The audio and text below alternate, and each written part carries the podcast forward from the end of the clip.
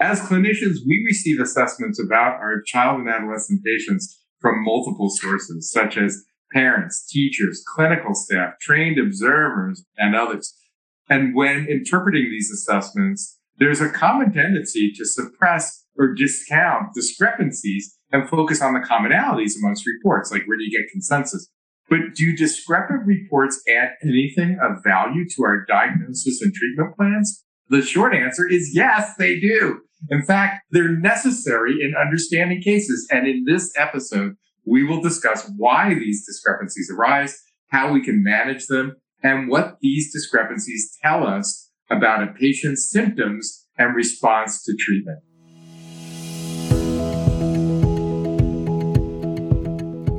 Welcome to the Carlat Psychiatry Podcast. This is another episode from the Child Psychiatry team.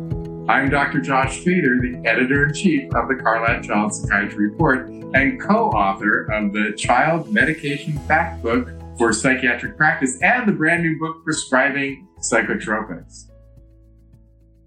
And I'm Mara Government, a licensed clinical social worker in Southern California with a private practice.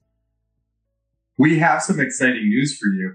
You can now receive CME credit for listening to this episode and all new episodes going forward on this feed. Follow the podcast CME subscription link in the show notes to get access to the CME post test for this episode and future episodes. Parents tend to report disruptive symptoms such as overactivity, and kids independently tend to report internalizing ones such as depression and anxiety. Back in the 1950s, Lapouse and Monk created an interview to assess the base rates of psychiatric symptoms with parallel items for parents and children to complete. Both groups showed very different reports about children's psychiatric symptoms. When you compare child reporting with teachers, clinical staff, trained observers, and even peers, in 1987, Achenbach and colleagues found a 0.28 correlation between informants like parents and kids and teachers, which is pretty low. And in 2015, Dr. De Los Reyes and colleagues conducted the same meta analysis with other studies and found the same 0.28 correlation. Discrepancies between reporters are a global phenomenon. These discrepancies manifested in every assessment in 30 countries on seven continents in every language tested. The consistency of this discrepancy effect rivals the placebo effect. And reported discrepancies are not limited to subjective measures only. They also occur on objective ones too. That's right, Mara. You see these discrepancies regardless of how well established an instrument is. Discrepancies emerge when informants are distressed, depressed, or when they do not understand what is being assessed. The care we've taken in developing these instruments cannot take these discrepancies away, including the sensitivity to the characteristics of the person reporting. Dr. De Los Reyes is the editor in chief of the Journal of Child and Adolescent Clinical Psychology and he's a professor of psychology and the director of comprehensive assessment and intervention program at the University of Maryland. In our interview with the doctor, we asked how we can use these discrepant reports to our advantage, and here's what he had to say. The reason why these phones track our location so well is because they're linked to satellites that are strategically placed around us. They triangulate on us that's where the action is with these information sources. If you think about them that way, you don't get accurate location on a patient's mental health status by lumping all your satellites in one place or picking your favorite satellite. The trick is to triangulate, to place satellites in spaces where when they give you different estimates, you say to yourself, this is what I planned. This is what I expected to observe. Now I can make an informed decision. So the trick from a measurement standpoint is to think about it kind of like I'm not playing with latitudes and longitudes here. I'm not, I'm not trying to figure out, you know, which restaurant to go to. Rather, you know, I have to think about the factors, those latitudes and longitudes that I think reliably predict the discrepancies. in the case of youth mental health, those things often land on where are they seeing stuff and from what perspective they're seeing stuff. So if you think about it that way, in most of our assessment occasions, if you're varying your information sources such that you get a couple of really good observers, people who are, uh, you know, authority figures who are looking at the patient from that perspective, if the patient is old enough, being able to get their perspective, and by old enough, I mean, you can go pretty young. If you use like the Berkeley Puppet interview, for instance, we're talking just a few years old. And, and if you vary the information sources in terms of which context they observe behavior, like home and school, in the case of peers, home with adult authority figures or siblings versus non-parental, non-familial, same age sources, and they differ, then you're able to say to yourself, this isn't that uncertain for me. I have some good reasons for why I would think these sources disagree, and that's how you get a few steps closer to making the decision. By essentially being able to force the discrepancy into the process, but then walk away from it saying, I planned this. This is what I plan to do. How do we know if a discrepancy is real? This is embedded in text by Skinner, the notion that context may vary by contingency. And if that's true, then you might expect certain kinds of behaviors to be present in some contexts and, and absent in other contexts or present to lesser degree. And if our information sources co-vary with those changes across contexts, then you could use, theoretically, you could use that information to come to a decision as to where target intervention, you know, what to see and let sit for a while. Like it looks like maybe functioning is okay here, but let me monitor it over time to see if it gets worse. It looks like most of the action is in this particular context. Let's focus on this for a while and then let's see, you know, if we were right. And the right part is, I think, one of the challenges with regards to making sense of the discrepancies is our team doesn't think that all discrepancies are created equal. Some of these discrepancies might very well be junk. And it's a little tougher to get a sense of which of these discrepancies are useful and which ones are not when you're dealing with individual cases. You might very well have some circumstances where an informant very well had a bad day and then the instrument didn't perform the way you were hoping for. And that's a place where I say to my team, this is a question of trust, but verify. So you have the information sources. That's great. Now, if you think these discrepancies are going to manifest in such a way where the patient might behave differently at home versus school, then the trick is what kinds of independent assessments, numbers that I'm getting apart from these sources, they're going to help me corroborate whether or not the discrepancies I see are real versus whether or not I'm getting noise. So if you see a circumstance where the teacher is endorsing a behavior that the parent, or you might be getting a sense from the referral question, maybe this is a school problem, and not so much a home problem. Then the question is, well, what other pieces of information can I gather? You know, grades, school records versus a short observation of how the family interacts at home. I mean, that principle isn't all that different than how we conduct neuropsych assessment, how we conduct educational assessment. We take holistic, multimodal assessments of these processes.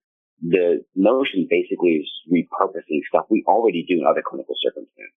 Because here's the thing. If you don't collect those independent sources and the informants tell you different things, your mind can go everywhere. That informant's no good. That informant's depressed.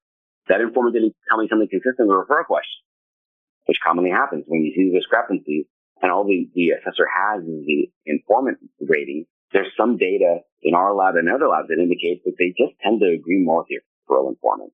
And the referral informant might be right, but we also know that behavior can vary across context and no one information source has a complete picture of the totality of how the patient behaves across circumstances. We just don't. Okay, so when we notice discrepancies in reports from multiple sources, we need to gather more information to verify these discrepant reports. And this will help us understand our patient's clinical presentation in different contexts. But can discrepant reports tell us anything about treatment response? They definitely can. Tracking these discrepancies can track treatment response. Look at whether the discrepancies change. For example, you tend to get more agreement between parents and teachers in autistic children when the challenges are more severe. But successive reports can change over time with one reporter or another seeing less severity of symptoms. So the growing disagreement between informants can signal that the child's function is actually improving but perhaps in one setting more than another.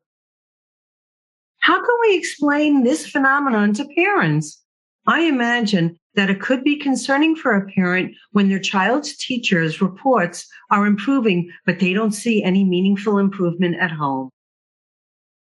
Well, that's right. We need to normalize this process. It's mm-hmm. like asking people to estimate how many marbles in a jar. There's an objective answer, but each person will estimate differently. And different people rating behavior can have even more divergent views about it.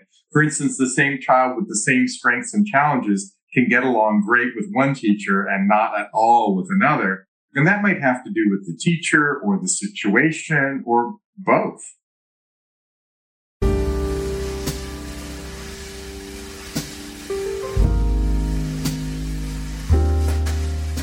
To diagnose ADHD, we want to see ADHD symptoms present across two or more settings. So, how is this diagnostic criteria affected by discrepant reports from a child's parent and teacher?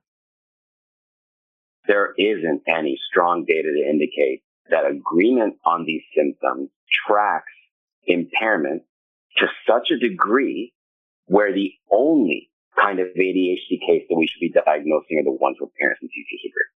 And sometimes assessors don't even use the two informants. They'll take one of them, usually the parent, because if they're the referral source, and use them as a proxy for how the child's behaving at home and how the child's behaving in a non-home context, typically school.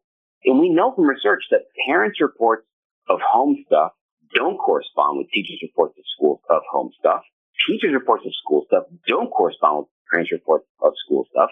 They're in different places. They have different layers of expertise. I think of them less like informants and more like consultants, by the way. I think of them like consultants. They quite literally have these information sources. And teachers quite literally have an expertise that I, as an assessor, lack unless I'm just hanging out with them all the time. So it's a glaring hole in our evidence base. Where are the effect sizes?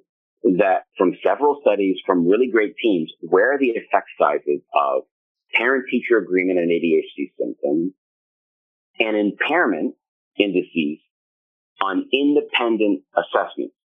Stuff where the parent teachers weren't even, you know, school grades, peer difficulties in the playground. Where is that data? Because the question I think of for this issue is the following. Are the differences in impairment between these agreement and disagreement groups so high that the only group that I would wind up caring about at the end of that study are the agreement groups. I would venture to guess that if we had a bunch of really good studies in this topic and then did like a meta-analysis afterwards, we'd come to the conclusion of we're missing out on scores of kids who would benefit from care because we're just chucking aside the informant specific patients because we don't think they rise to the level of a diagnostic threshold. I don't think we have a good answer to that yet. To sort this out, look at independent assessments like grades or observations of peer relations. Computerized performance testing, CPT, is not diagnostic per se, but it can give additional data about the child's cognitive attention and impulsivity. If the outside evidence weighs toward ADHD, then the child may benefit from treatment. Otherwise, we're missing out on kids who would benefit from care because they don't have symptoms in two settings, so they don't meet full diagnostic thresholds. What about kids with depression who might appear okay when they are in the company of people, but suicidal when they are alone? You know, for a long time, we've been saying that getting kids active with other people doesn't bring much change in depression. But now in meta analyses, there's a discrepancy. The children report positive effect sizes that are several times larger than what the parents report. We tend to think, well, if parents aren't seeing a big change, then how much stock can we put into the kids' reports? I think these kids are telling us that CBT does help them with some problems, like when they are with their peers, but not necessarily at home when they are with their parents. However, we need to carefully conduct studies with independent assessments of how children behave with peers over the course of treatment to truly sort this out. That reminds me of kids who are passive and anxious when I see them with their parents, but less mm-hmm. anxious when I see them alone. When you have a child referred for assessment of anxiety, their parents' report often indicates that the child is avoiding social situations. He won't go to birthday parties, refuses most play dates, and fusses when he's supposed to go to soccer practice. Then you see the child who says he's fine with other kids and has no problem doing any of these activities. This is the opposite of our usual expectation that kids will report anxiety symptoms that parents don't notice because they're not disruptive. Here's Dr. De Los Reyes' explanation for why this discrepancy might arise. When we're looking at these multi-informant assessments for internalizing states, we tend to focus a lot on social anxiety. And in that context, if you don't have those independent sort of corroborator assessments, it's so easy for you to discount that kid's report. So easy to, to discount the patient's report because we know that a core feature of social anxiety is fear of negative evaluation. You don't want to look bad, especially in front of strangers, you know, like assessors. And so when the parents and kids reports differ, it's easy for your mind to go, oh, I know why they differ. The, the kid's downplaying their concerns. They don't want to look bad. It's part of the clinical presentation. That's possible. It's possible with, with some patients, but we've seen in our own work, the take home message that we've seen when we've compared these, these assessments to sort of independent assessments of how kids behave in non-home context, the kind of context that parents aren't privy to. It looks to us like these kids reports are giving us a mix of what's happening in home and a mix of what's happening outside the home. And the kind of stuff that parents ratings often can't predict all that well. Ultimately, when this discrepancy occurs, we need to look for more data. The same goes for similar discrepancies in different disorders. See if you can find out from peers and teachers how the child is doing. Maybe the child is standing back and not engaging on the school playground, even though the child reports that they're fine in the situation. Then you have a better idea that the child is indeed anxious.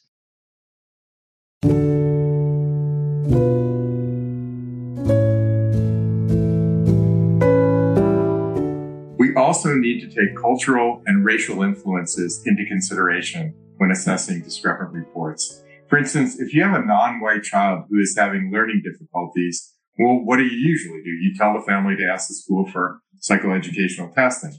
Okay, so let's say that the testing comes back and shows that the child has problems with reading comprehension. She's not doing well on answering questions about standard stories on reading comprehension tests like building of floating boats at the local park or pet day at the fair. So the school might give the student extra help, but three months later, you see this child back and she's doing no better than before. Parents and families from different cultures or communities may also over or under report symptoms. Also, our tests have been normed on groups of patients with very similar backgrounds. That means that they might not be as accurate for people with different cultural, racial, and ethnic backgrounds. So if the test indicates that this student is struggling, it might be because she has not been exposed to the information or experiences she needs to be successful on those tests. She might perform well if reading comprehension tests focus on other kinds of social events that are more relevant to her day to day experiences. So, Dr. Feder, what about the inequities and discrepancies surrounding the pandemic? How does that affect the information we receive about our patients from multiple sources? So that's really complicated now. We know that people from lower socioeconomic status are more likely to have more impact from the pandemic.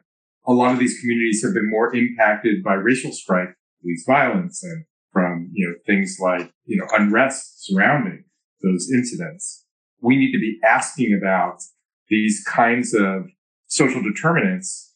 Some people don't report that right away. If you suspect that certain discrepancies are associated with cultural and racial influences, then seek assistance in culturally sensitive assessment specific to this child and family by talking with colleagues and using specific tools for thinking through the problem. Check out our article on cultural competence in the January, February, March 2021 issue of the Carlat Child Psychiatry Report for more information on how to navigate cultural and racial differences that can impact our clinical assessments.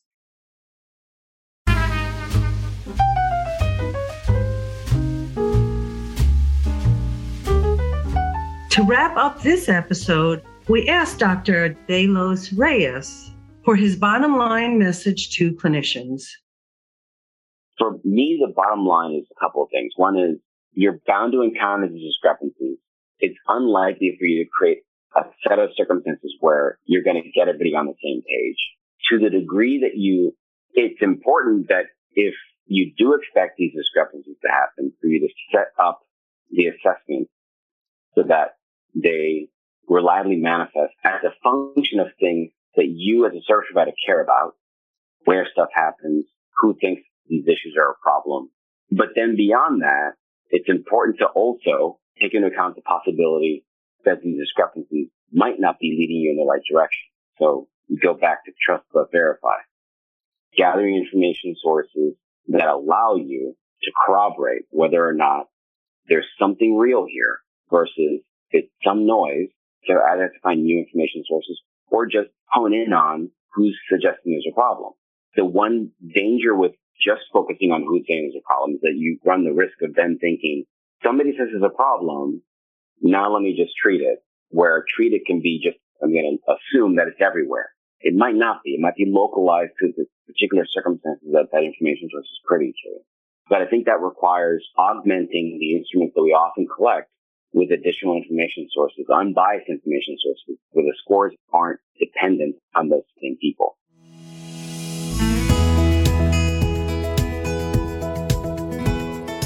The newsletter Clinical Update is available for subscribers to read in the Carlat Child Psychiatry Report.